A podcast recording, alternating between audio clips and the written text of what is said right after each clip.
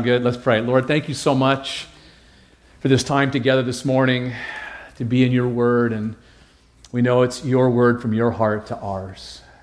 We love hearing your voice. We want to worship you in spirit and in truth. We know your word is truth. And so speak, Lord. Your servants are listening. Teach us, instruct us. God, we need a, a, the transforming work of your spirit in our lives this morning. We don't want to leave here unchanged, but changed, Lord, challenged, encouraged, edified. So, Lord, have your way in our hearts and in this place this morning for your glory, we pray in Jesus' name. And all God's people said, Amen. Amen. Amen. So, just a little, um, a little intro this morning. There are three basic uh, interpretations or approaches to the book of Revelation. The first one is allegorical. And this approach that people take um, interprets everything symbolically. Listen, this morning, we will not be taking that approach. The second approach is historical. That approach interprets everything as in the book as already fulfilled um, by 70 AD. We will not be taking that approach. The approach we will take, like we do in all the books that we study, is the literal approach. God says what he means. Amen? And he means what he says. Now, with that, we take God at his word unless something in the grammar tells us differently where we need to where we need to make an adjustment on things. But here's the deal. Check this out. There's 404 verses in the book. How many are there? 400 and what? 404 verses. Check this out. There's 550 references back to the Old Testament. That's a lot, isn't it? Five, oh, probably over 550, 550 references back to the Old Testament. That tells me we should have uh, a working knowledge of the Old Testament. We will be going back. I'm going to help you guys, I'm going to be learning myself as we go back to the Old Testament and learning these things. Um, the best commentary for the Bible is the Bible itself. So we will be going back, looking at different verses that correlate and help us to understand things in this book. Because a lot of times I hear, you know, oh, it's so hard to understand, it's so difficult, it's and and there's some difficult spots. But listen, I believe God intends for us to understand His Word because it comes straight from His heart to us. And what's interesting is you're studying your Old Testament as you're going through and, and, and reading different things. It's hard to kind of piece some things together about end times, and yet the book of Revelation gives us the framework where all of those Old Testament scriptures begin to fit together to give us an understanding of, of what God wants us to know about Jesus, about end time events, and so forth. So, the, and what's so awesome too is that Jesus gives us the outline for the whole book. Did you know that? Jesus, check this out. Jesus gives us the outline, it's a divine outline it's an outline for the entire book to help us out. It's found in verse 19 of the first chapter. Look at chapter 1 with me, verse 19. We're given the outline for the entire book. Jesus says, he's speaking to the Apostle John, and he gives him some instructions. And he says, Write the things which you have seen, number one, and the things which are, number two, and the things which will take place after this Number three, did you guys catch that? So Jesus says to John, number one, I want you to write down the things which you have seen. That is chapter one. Uh, John will see Jesus glorified, awesome, beautiful. He's on the island of Patmos. And so he's told to write that down. Second thing he's to write down are the things which are. That will be in chapter 2 and chapter 3. The letters that Jesus gives to seven literal historical churches during John's day, the things which are. And we'll talk about that more because it applies to us as well. And then third, he says, write down the things which what? Which will happen or take place after this. That's chapter 4 all the way to the end of the book, chapter 22. Are you with me this morning? Jesus, our Lord, wants us to understand this, to understand his word. And so, three very simple outline for us. The first five words of the book are the most important words of this book. Look what it says to me the revelation of Jesus Christ. It's not the revelation of the Apostle John. Some of your Bibles may say that at the top the revelation of the Apostle John. It's not the revelation of the Antichrist. It's not the revelation of something else. It is the revelation of Jesus Christ. Because people ask me, Pastor, who do you think the Antichrist is? Is it, is it Putin? Is it this guy? Is it, you know, is it SpongeBob? I don't know. I'm not looking for the Antichrist. I'm looking for Jesus Christ. He said to be looking, to watching, to be waiting for him to be about his business. The word revelation means, in Greek, it's apocalypsis, in which we get the word apocalypse, right?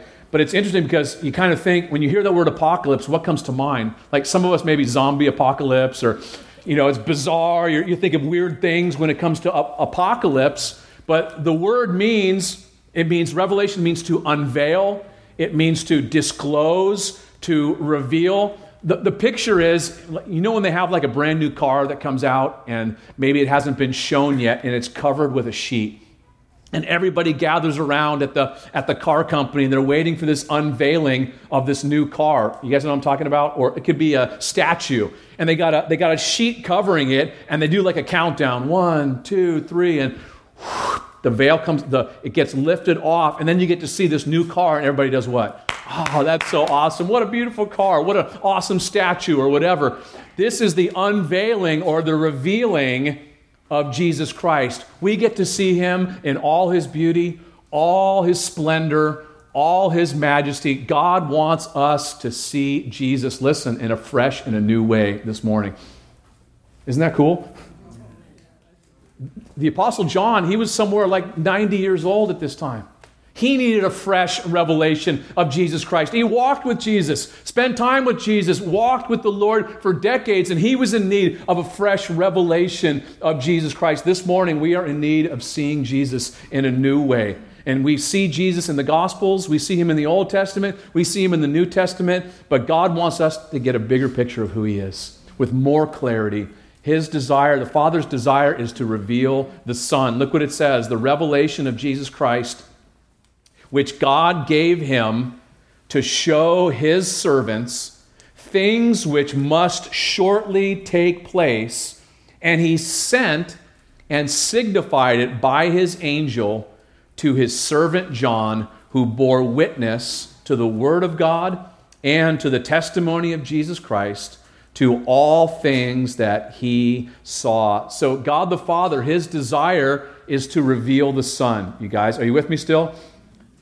God the Father's desire is to reveal the Son to who? Look what it says in that verse to his servants. Are you his servant this morning? Do you serve Jesus this morning? You guys serve Jesus? Right? Jesus said, No man can serve two masters. Are you his slave? That's the word means slave. Do you live to serve Jesus Christ? If so, the revelation is for you. Again, God wants to, us to see something new and fresh about Jesus. And remember, James, Peter, and John got a sneak preview of this. You guys remember on the Mount of Transfiguration? Anybody remember that? Jesus took James, Peter, and John up the mountain. You remember why they went up there? To for a prayer meeting, right? And so they get up to the top of the mountain, they begin to pray, and what happened to James, Peter, and John? What did they do? They fell asleep, didn't they? And Jesus is transfigured. His deity began to shine through his humanity. He was, he was transformed. He began to shine. And remember who showed up at the same time? Moses and Moses and Elijah also showed up, right? And then all of a sudden the guys wake up and, and Peter opens his mouth, right? Peter opens his mouth and says, Lord, it is so good for us to be here. Let us build three monuments for you guys and, and, and, and three tents, and, and, and we'll set up a coffee shop over here, and, and we'll do. And remember what happened? God interrupted him, right? Does God ever inter- interrupt you? Opening your mouth. The glory cloud came. God the Father enveloped them, surrounded them, and then all of a sudden the voice from heaven, from the cloud, from God said, What? This is my beloved Son. Hear him. Peter, you're trying to elevate Moses and Elijah. I'm elevating my son. Moses and Elijah, they, they, that speaks of the, the law and the prophets. My son came to fulfill the law and the prophets. I'm lifting him up. I'm magnifying him. You need to see and you need to hear him. We need, listen, we need to hear from him this morning. Praise the Lord. We've come hungering and thirsting for Jesus, for his word, and get gathering together to receive from him. Listen, if you're his servant, you're going to hear from him. He wants to speak to your heart. And not just that, he wants us to know him more. But notice, he wants to show us things. Look at the middle of verse 1 things which must shortly take place. Shortly means quickly, swiftly, speedily, or rapidly. God's shortly is different than ours, isn't it? Isn't his shortly way different than our shortly? His timing is way different. And so, from God's perspective, so it can either mean from God's perspective it's going to happen shortly, because it says in 2 Peter, uh, with the Lord, a day is as, is as a thousand years, and a thousand years is as a day, right? Not is, it's like or as. And so, either from God's perspective, it's speaking of shortly, or it can also mean once these events begin to happen that we read about, it will happen with greater rapidity, greater swiftness. It's kind of like anybody ever set up dominoes?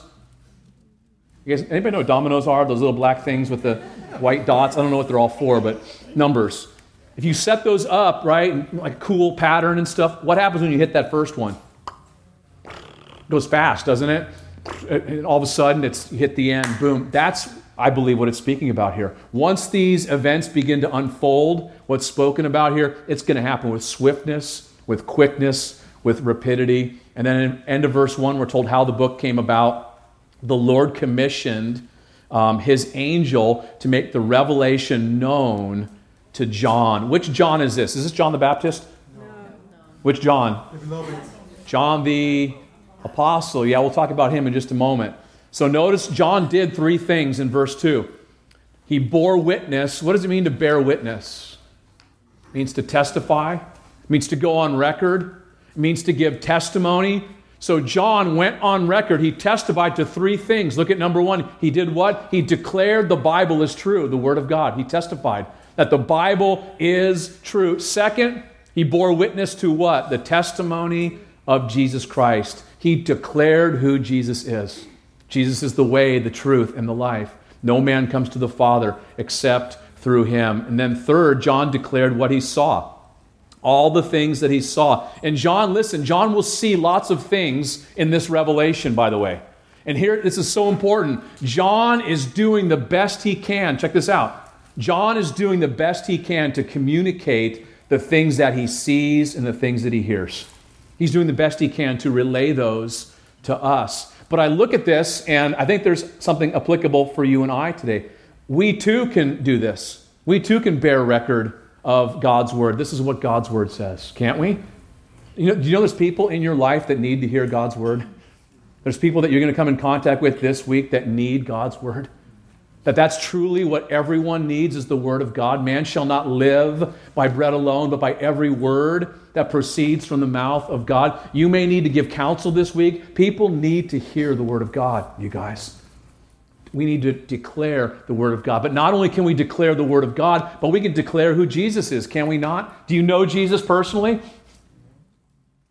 We talk about the things we love, don't we? Do you love Jesus?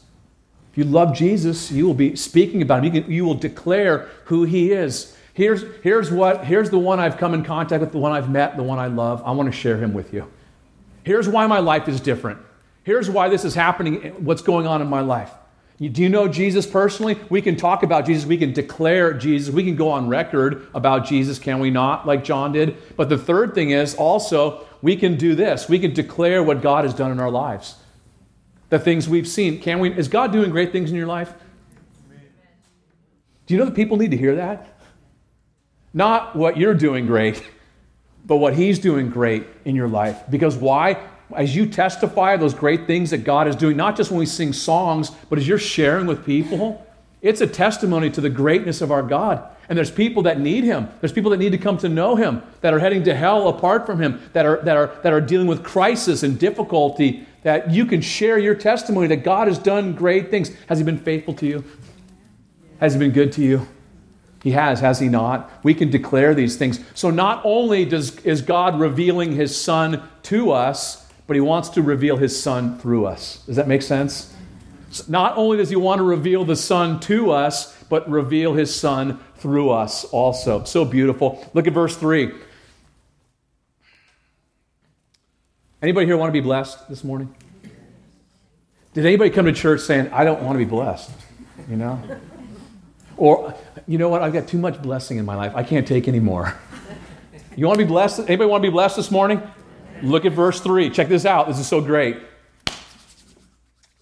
Blessed is he who reads and those who hear the words of this prophecy and keep those things which are written in it. Why? For is a reason word. For the time is near. Did you catch that? That threefold blessing? That's a guaranteed blessing, gang.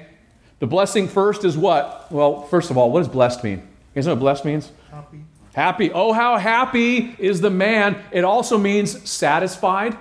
It also means satiated that you would be satisfied also. You will be satisfied. You will be happy. You will be blessed. It also means to spiritually prosper. Anybody here want to spiritually prosper? Thrive in the things of God's kingdom spiritually? You'll be blessed, number one, by doing what? By simply reading this book. And how many people avoid this book? When, you when you first get saved, it's the first book you want to read and understand. It's like, but listen, so many churches avoid teaching this book. So many churches go off the wall teaching this book. And I think it's, again, it's so simple as we work our way through together, as we simply do what? As we simply read it. You're going to be blessed. Number two, simply hearing it.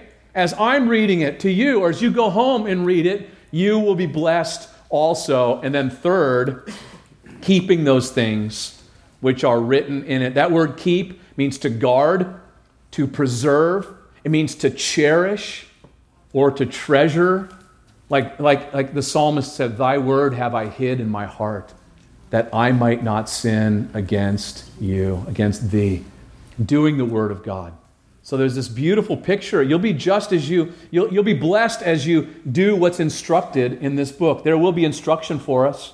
When we get to, when we get to chapter 2 and chapter 3, there will be adjustments that you and I need to make, brother or sister.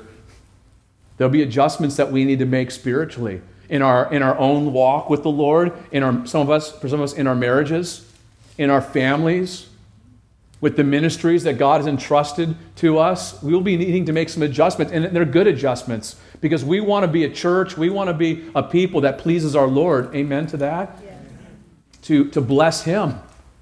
And so we'll be blessed by hearing, by reading. And the picture is a pastor, a pastor that is reading the book of Revelation, the congregation listening with hearts hungering, ears that are tuned in, a mind that's attentive, and then not just that, but then doing what God wants us to do and applying it in our lives. And so God want, you know God wants to speak to you this morning? Do you know that God wants to speak to you this morning, brothers and sisters? Isn't that a beautiful thing? God Almighty, how great and awesome, wants to speak to you personally this morning. Jesus said, My sheep hear my voice and they follow me. So as we tune in, the Lord wants to speak to your heart. This is the way, walk in it. I want you to follow me in this direction, to go this way. The Lord loves you so much. Your life is in His hands, He's your shepherd. And so, notice it says the time is near, right at the end of that verse, the end of verse 3. That, word near means at hand or to squeeze. In other words, the times, the times are closing in on us, guys. The times are closing in. As you look around the world today, things are ramping up. We're getting closer and closer to the return of Jesus Christ, the revealing of Jesus Christ in all his splendor and beauty. Look at verse 4. Verse 4, John says, or John writes, John to the seven churches which are in Asia, grace to you and peace from him who is and who was and who is to come, and from the seven spirits who are before his throne, and from Jesus Christ, the faithful witness, the firstborn from the dead and the ruler over the kings of the earth. So it's awesome. So we know right up front who's writing. It's from John. We mentioned a moment ago, it's John the Apostle. You guys remember John from the Gospels? What did he leave behind to follow Jesus? He dropped his, his fishing nets, right? He left a fishing business, James and John, right, to follow Jesus. He was one of the original 12 disciples, apostles. He laid, he laid his head on Jesus' chest, hearing the heartbeat of God. Can you imagine? He was there at the cross. Remember when Jesus said to him, This is your mother? This is your son to Mary? He was there, he ran to the tomb, right? He outran Peter, lets us know that. He saw Jesus risen. He's the writer of the Gospel of John. He also wrote, what else did he write? You guys remember? First, second, and third John. He's the writer of Revelation. As an old apostle, when he was an elderly man, he was still at the church of Ephesus. Church history tells us when the church would gather together like this, they would bring him, they would carry him in and bring him up to the front like this. You know what he would share with everybody? Everybody would be waiting to hear from the great apostle John who walked with Jesus. And you know what he would say? My little children love one another. That was it. And they take him off. Because love is central, you guys. Jesus said, You'll know my disciples by their love for one another. That's what it's all about, you guys. Is love. Without love, it profits us nothing. He would come up there and say that. And to think about the, though, think about this for him for a minute. He remember what the nickname that Jesus gave him and his brother? The sons of wispy white clouds, gentle breezes through the meadows. What was the name he gave them? Sons of Sons of Thunder. I mean, can you imagine? These, they probably had cut off t shirts, riding up, you know. They've got, you know, jewelry from the pet store, you know, the, the leather with the, you know I'm talking about, just rough and tumble. Here they come cruising in. They're Harley donkey. you know what I'm saying? Sons of Thunder. Oh, Pastor, you're taking that, you're stretching that a little too far, really? Do you remember when they went to that Samaritan village and they didn't want to receive Jesus? What did James and John say? Lord, should we call down fire and burn them? Turn and burn ministry here. We'll burn them, Lord. We'll toast these cats. Remember what the Lord said? Uh, no, take time out. You don't know what spirit you're of. The Son of Man did not come to destroy men's lives, but to save them. I would say he was a little rough around the edges. Is anyone here? I don't need to show hands, a little rough around the edges? But remember what he became after walking with Jesus. He became known as the apostle of love. Listen, Jesus knocks off rough edges. Are you with me? Do you know that the people in our church, they have rough edges too, besides yourself? Do you know that Jesus is working on them too, knocking off their rough edges? Is Jesus patient with you? Guess who we need to be patient with? One another as those rough edges are getting knocked off. Listen, church history also tells us that I think it was Domitian, the Roman emperor, that tried to kill the Apostle John. He was the only apostle that wasn't martyred physically. And you know what they tried to do? They, they tried to throw him in oil and burn him alive. Wow. And like a Kentucky Fried Apostle, right? it, didn't, it didn't work. He just kept bobbing up. Nothing was happening to him. So like they're like, you know, he's like, the Domitian's like, you know what? Send him to the Isle of Patmos. Get him out of here. Banish him. Let him die. Let him rot on that island. But here he is. Here's John on the island of Patmos in this place of isolation as an elderly man breaking rocks or whatever he was doing out there in this prison island. And there he is in, in this place of isolation. And what did he receive? The greatest revelation. And maybe that's you this morning. You feel like, I'm so isolated. I'm all alone in this thing. Listen, the Lord loves you. Again, He wants to reveal Himself to you in a fresh way, that you would see His beauty and His splendor. And so, John is the one writing here. And it's, he says, who's he writing to? to the seven churches which are in Asia. Is, is that Asia talking about China and Vietnam? And is that the Asia we're talking about here? Which Asia are we talking about? Turkey, modern day Turkey. And so these seven churches were seven literal historical churches at that time. And they're, if you look at a Bible map, they seem to be almost in kind of this circle. They're almost in a circle. However, seven is the number of completion. Because you, you may be saying, well, wait a minute, Pastor, there was a lot more churches than seven, weren't there? Yeah, there were a lot more churches. But seven is the number of completion. What do you mean by that? Seven days in a week, seven notes in a scale, you musicians. There seven years in the Great Tribulation also. And so, seven perhaps is a representative number of the church um, overall, in a sense, all the churches, because we see all the churches in chapter 2 and chapter 3, we see them throughout all history, these types of churches. Some people look at those churches as um, seven periods of church history. I think it's a stretch personally. But, I, but personally, I look at churches today, we can find ourselves in any one of those seven churches. Not only corporately as a church, that's why we're praying on Sunday nights for you guys. That we would be associated with the church of Philadelphia or Smyrna. We don't want to be any other churches.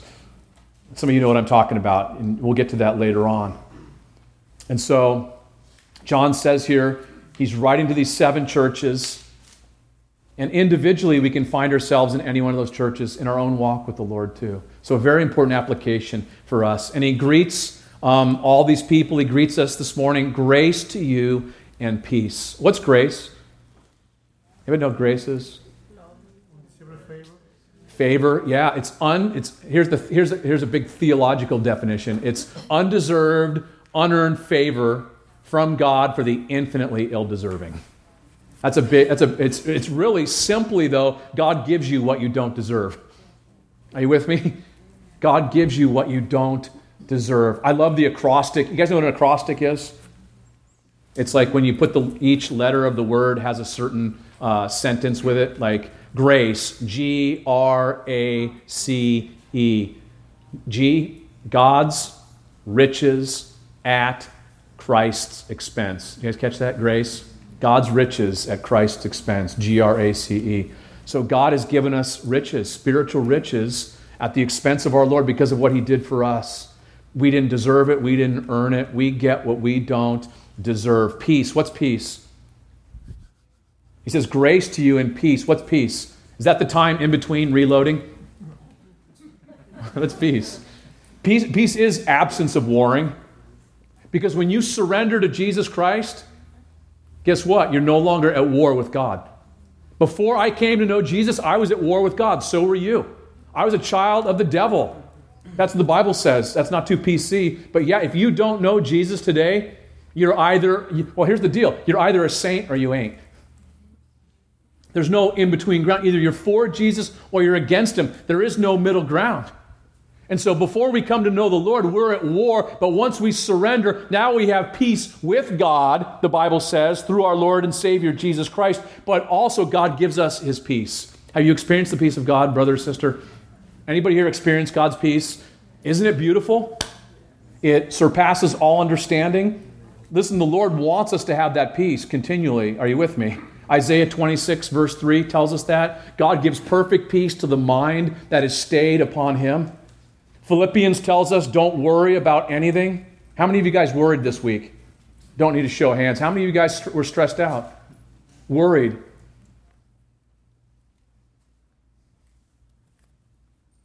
Anxious? Happens, doesn't it? The Lord said, Don't worry about anything. But what? Pray about everything but in everything by prayer and supplication with thanksgiving. Lord, I am just, I, I don't know how this is going to work out. This is jacked up, but I thank you right now because you are faithful. And I know you're going to work in this situation. I thank you ahead of time for what you're going to do in my life. And what happens? The Bible tells us that we let down our guard. We let down our guard in our heart and in our mind. And it says, the peace of God, which surpasses all understanding, will, will guard your heart and mind through Christ Jesus. That's glorious, is it not? That's like, that's like an Altuve home run, by the way. Thank you, Lord. Thank you, Jesus. That's what he promises perfect peace. So John says here, grace to you and peace from, and notice we get a picture of our triune God, the Trinity right here. Number one, from God the Father. What's it say about God the Father? Look what it says to me. By the way, you're thinking, maybe some of you are thinking, some of you are thinking, well, what's the Trinity? What's that? How is God three in one? It's St. Patrick's Day, isn't it? I just saw I saw earlier a couple shirts with that little leafy thing. What's it called? Clover. The clover. Thank you. It has how many petals? Three, petals, right? Three in one. That's a picture. St. Patrick would use that as a metaphor for the Trinity. One clover, yet three petals. God is three in one. And so we see God the Father, number one. What does it say about him?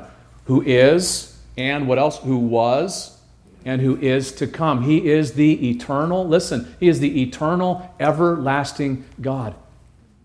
He's always existed. He's with us right now. And guess what? When, where we go, when we move forward in time, He's right there with us. He's waiting for us. Isn't that beautiful? Not only that, He's self sufficient. He's self sufficient. What does that mean, Pastor? He needs none of us, He needs nothing. He needs absolutely zero. He's self sufficient. But not just that, He's unchanging. Aren't you glad He's unchanging? Because things change, don't uh, do things change around us pretty quickly? Finances don't change. Jobs change. Friendships change. Things change. Do you know that God doesn't change? He doesn't change. He's eternally faithful. He's eternally good. He's eternally kind and gracious. That's who He is. He doesn't change. His love is unchanging towards you. No matter whether you've been good or bad, you haven't been reading your Bible, you've been reading your Bible, you've been doing your devotions, you haven't been doing your devotions, you've been uh, lame getting to church, you've been coming to church regularly. God loves you the same regardless. He's unchanging. His love is holy. There's no other love like it, you guys. That's God the Father. And then, second, grace and peace come from who? From the seven spirits who are before his throne. What in the world does that mean, Pastor?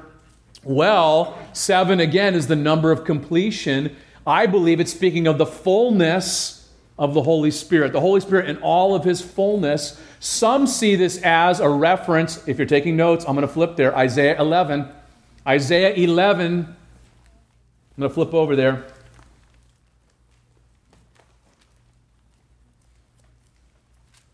Isaiah 11.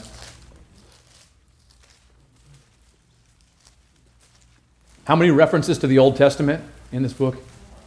550, roughly.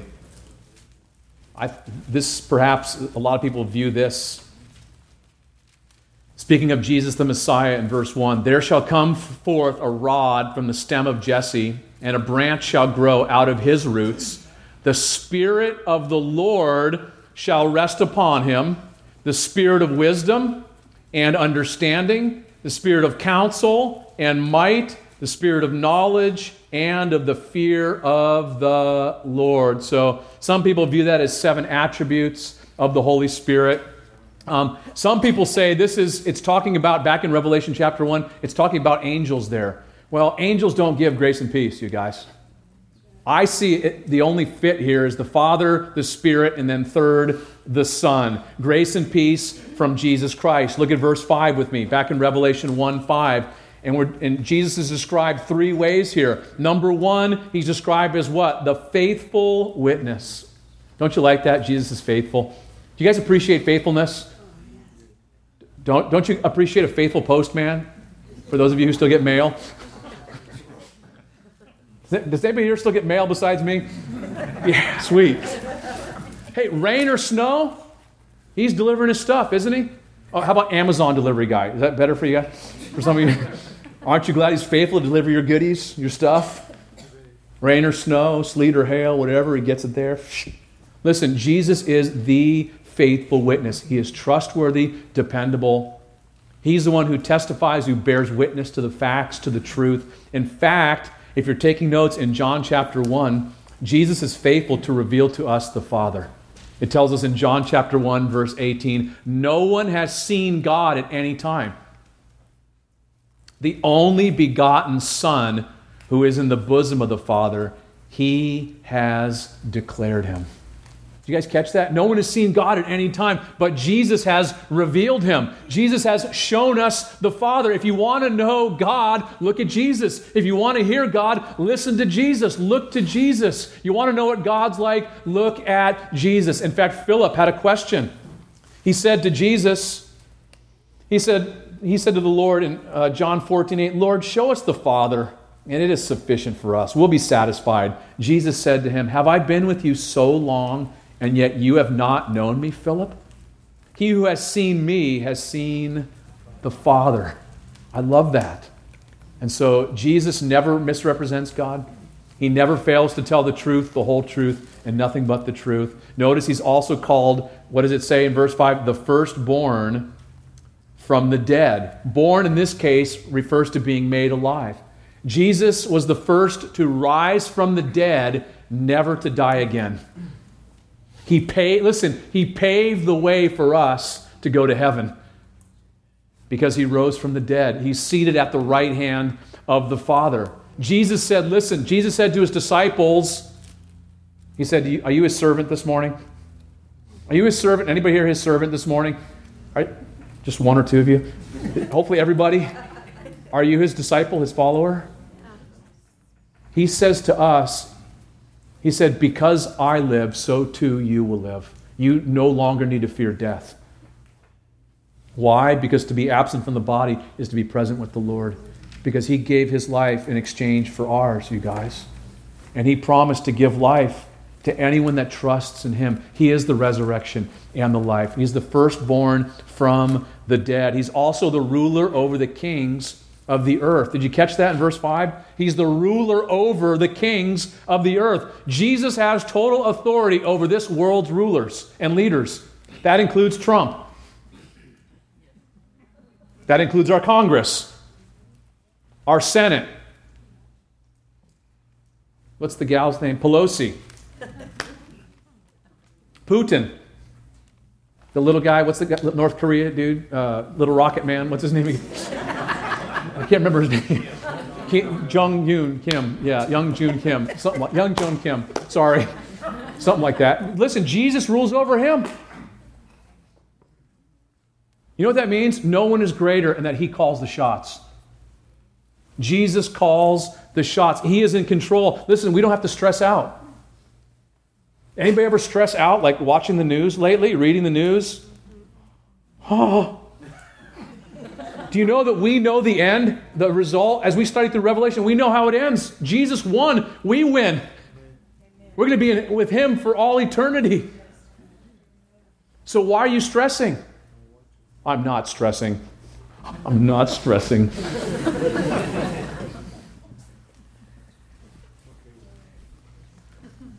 He's in control. The problem is we don't like to let go of our con- c- control. Control. We don't want to get, get rid of our control. Let Him control your life. Say, Lord, here's my life, fully and completely. You can rest. You don't need to be all stressed out and you know, going off the Richter scale with your heart and blood pressure. You can be at rest no matter what's going on. Jesus rested in the midst of the storm. Why? How could Jesus sleep in the middle of a storm? How, how could he be sleeping? He took a pillow. Knowing there was going to be a storm, he took a pillow with him on board. Is it, that ever blow anybody away? Jesus, what are you taking a pillow for? I'm going to take a nap. Here comes the wind. Boats getting tossed around. It wasn't the storm that woke him up, it was the disciples that woke him up. You with me? How do you rest in the midst of a storm? Because you know that you've entrusted your will to the Father's will. Not my will be done, but your will. My life is in your hands. I do those things to please you. My will is to do the will. My will is to do, my food is to do the will of Him who sent me and to finish His work. I can rest. Do you know that this morning? We know the end. You can rest. We don't need to trip out, freak out, get sketch out. Do you realize you can rest this morning? Does that, does that encourage you? Hopefully. It did John. It did, you know what? This encouraged John so much, he breaks out in worship. Look at the next part of the verse. It's a doxology. Remember last week, there's 16 doxologies in the New Testament. They're an expression of praise to God. He breaks out in spontaneous praise for all the great things that Jesus has done. Now, look what it says. To him, look at, in the middle of verse 5, to him who loved us and washed us from our sins in his own blood and has made us kings and priests to his God and Father. To him be glory and dominion forever and ever. And the church said, Amen. Amen. To Jesus, who what? Who loved us. Do you know that God loves you? Do you know that God loves you? do you believe that? You do? Do you know that God loves you no matter what? Do you know that He relentlessly pursues you? Psalm 23 Surely goodness and mercy shall follow me, shall hunt me down, literally, all the days of my life. He displays His care time and time again in your life and in my life. He loves you so much. He loves you with an everlasting love. But you know what? Here, love is in the past tense. Look what it says To Him who loved us that's referring to that one event in history. Jesus took the punishment we deserved upon himself. Greater love has no man than this than to lay down his life for his friends. 1 John 1 John the epistle 3:16 tells us by this we know love that he gave his life for us. You want to be reminded of his love? All you have to do is take one look back to the cross and say, "Wow, Lord, thank you." Thank you for what you did for me. You died for me. You hung on the cross for me. He washed us. Look at this. Second, He washed us from our sins. How? In His own blood. When we trusted in Jesus, guess what? We've been blood bathed. That word washed means to loose or to cleanse from dirt. We are entirely, completely cleansed from all our sins because Jesus gave His life for us. Does that make you want to worship? He washed you of all your sins and clothed you in a robe of righteousness. Does that excite you guys? Does that stir you to worship? Altuve, home run. Thank you, Lord. that should cause us to go, wow, thank you. Because some of us, we deal, we deal with those past sins haunting us sometimes. How, Lord, am I forgiven of that? But I did this. Lord, I defiled you with this body. I hurt that person. I ruined that person. Lord, that all listen, all those things are forgiven. There is therefore now no condemnation for those who are in Christ Jesus. Why? Because your sins have been washed away. You've been cleansed. Because of his precious blood, because he gave his life, he poured out his life for you and for me. And then he made us something. Look at this. Every one of us, he made us, plural, made us what? No hierarchy here. Equality at the foot of the cross. He made us what? Kings and priests to his God and Father. He's put a calling on our lives and given us the privilege to serve him. Some Bible translations say a kingdom of priests. What does a priest do? Think about it with me. What does a priest do? A priest in the Old Testament represented God to the people and the people to God. That means we represent the Lord wherever we go. We are, Peter said, we're a kingdom of priests, you guys, a royal priesthood. It's Jesus who's given us a calling. It's Jesus who gave us this special role, not only now, but for all eternity. And so that makes us pretty special, by the way. And John's overwhelmed because look what he says right at the end of the verse To him be glory, praise, honor, worth, value, and dominion, strength forever and ever. Amen. Does that provoke you to praise, guys? It does me. If not, this morning, if that doesn't provoke you to praise, I would encourage you to take a long, meditative, and hard look at Jesus hanging on a cross for you. To look unto Jesus, the author and finisher of our faith, who despised the shame for the joy that was set before him. He endured the cross for you and for me. If that doesn't stir your heart, if you don't have a pulse spiritually right now, I encourage you to look to Jesus to get your eyes on him, to be reminded of all that he did, has done for you. And he says, look at this Behold, verse 7. We got two verses, we got time. Behold means check it out. He is coming. You know the Lord's coming? Behold, he is coming. How? With clouds, and every eye will see him, even they who pierced him, and all the tribes of the earth will mourn because of him. Even so, and the church said, Amen. Amen. Amen. There we go. Awesome. Listen, the idea that Jesus is coming is central to the New Testament. Jesus said he's coming back to be ready for his return. And some people are like, well, it's been 2,000 years, man. and some people even mock. Peter talked about that.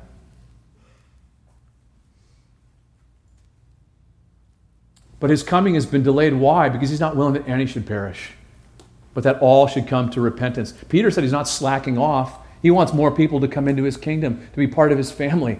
Some of us, aren't you glad he didn't come like 10 years ago? 20? Five? because you've been saved since then. You've given your life to Him. Now you're part of the family. You're heading to heaven.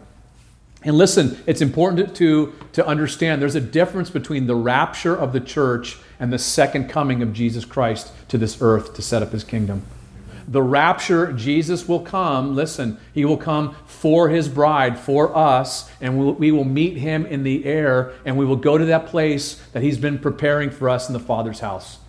Are you with me? He will come like a thief in the night.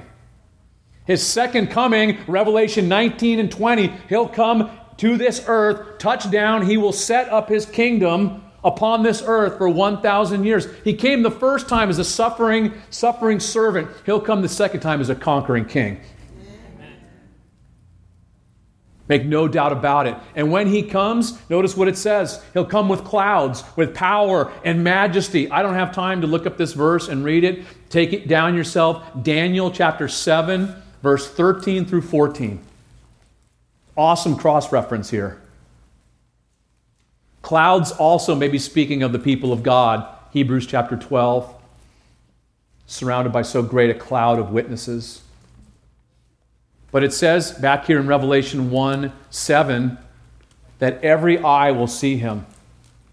All eyes will see Jesus. This will be a global recognition. It, it, we're not talking about Facebook Live. We're not talking about checking it out on your iPhone or your iPad or some other virtual stuff. You know what's going to happen? Jesus said, Matthew 24, God's going to turn out the lights. Imagine that on all earth, no light, and then all of a sudden, here comes Jesus. In all of his glory, all of his splendor. Every eye will see him. He'll be the only light. And guess who's riding with him? Guess who's riding with them on white horses? Guess who? We, we're going to be cruising on horses. I don't know how to ride. I can ride a wave. I can't ride no horse, but I can't wait. Some of you good old boys can give me seven years. We'll have time to talk about it. Even they, every eye will see him, even they who pierced him. Who pierced Jesus? This is not a trick question. I think there's a couple of different ways to answer this. Zechariah 12:10 tells us the Jews did. Isaiah 53 tells us we all pierced him, our sins. He was pierced for us. All the tribes of the earth, every nation, all people groups will be literally, listen, cut to the heart. Why? Literally convulsing, weeping. Why are they going to be cut to the heart? When Jesus comes back, second coming. Because this world will be so anti God, anti Christ, that when Jesus comes, it will be a major bummer for them. It will be painful. There will be no grace, it will be all judgment. And they will recognize and realize that they're guilty of the blood of Jesus Christ and there's no second chances. Even so, surely that's the truth. So be it. And then our last verse, we got two minutes. Can we do it? Yes, we can. Jesus says, I am the Alpha and the Omega, the first and last letters of the Greek alphabet. The beginning and the end, says the Lord, who is and who was and who is to come, the Almighty. You know what Jesus is saying there? He's claiming deity, God incarnate, that He's eternal, unchanging, immutable, all powerful. Jesus Christ is the same yesterday, today, and forever. He doesn't change. Amen. He doesn't change. He does not change. He is trustworthy. What are you trusting? Who are you trusting in this morning? What are you trusting in? What are you leaning upon? What are you building your life upon? Are you building your life upon Jesus, His words, and doing it? Are you building your house on the rock this morning? He's unchanging. What are you investing in? Are you investing in Him, His kingdom, storing up your treasures in heaven? He's unchanging. He is the Lord Almighty. He is powerful. There is no one more powerful. Listen, He's the source of power. Do you believe He's able? Do you believe He can in your life? Do you believe that? Listen, Jesus is the point of this book. If you miss Jesus, you've missed it all. It's all about Jesus. Do you know there's, I'm going to finish because I got 30 seconds. I can do it. In this book, there are 36 different names and descriptions of Jesus. I'm going to read them. You ready? This is so awesome. And if you're, if you're taking notes, I don't know, I, I'm going to speak pretty quick. You can get the, I'll give it to you afterwards. I got them here written down. Ready? 36 names and descriptions of our Lord and Savior. Number one, Jesus Christ, the faithful witness, the first begotten of the dead, the prince of the kings of the earth, the Alpha and the Omega, the first and last, the Son of Man, he that lives and was dead, he that holds the seven stars, he who walks in the midst of the golden lampstands he who has the sharp two edged sword, the Son of God. Jesus is he who searches the minds and the hearts. He is the one that has the seven spirits of God. He's the one that has the seven stars. He is the one who is holy and true. He has the key of David. He's the one that opens and no man shuts. He's the one that shuts and no man opens. He's the Amen the faithful and true witness. He's the beginning of the creation of God. He's the Lord.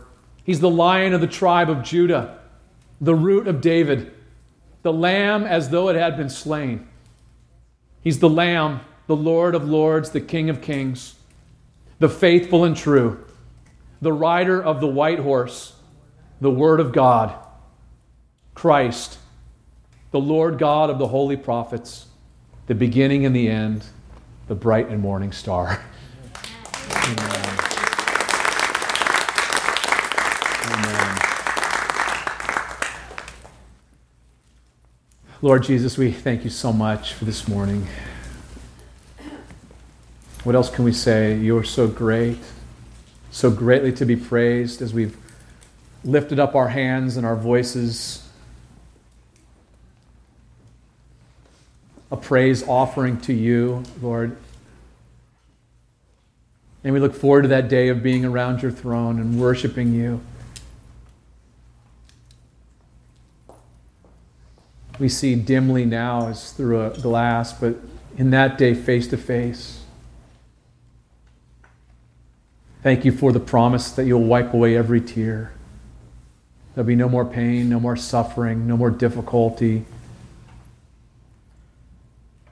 no more stress. no more terrorism, no more darkness and evil.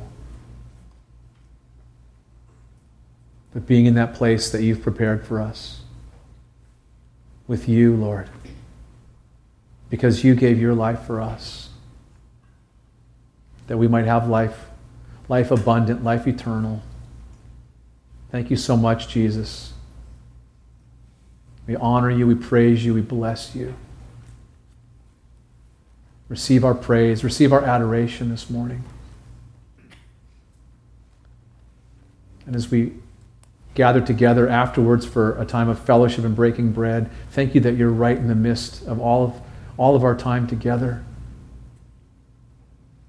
That's where you deserve to be right in the middle of it all, number one in our hearts, our homes, and in your church.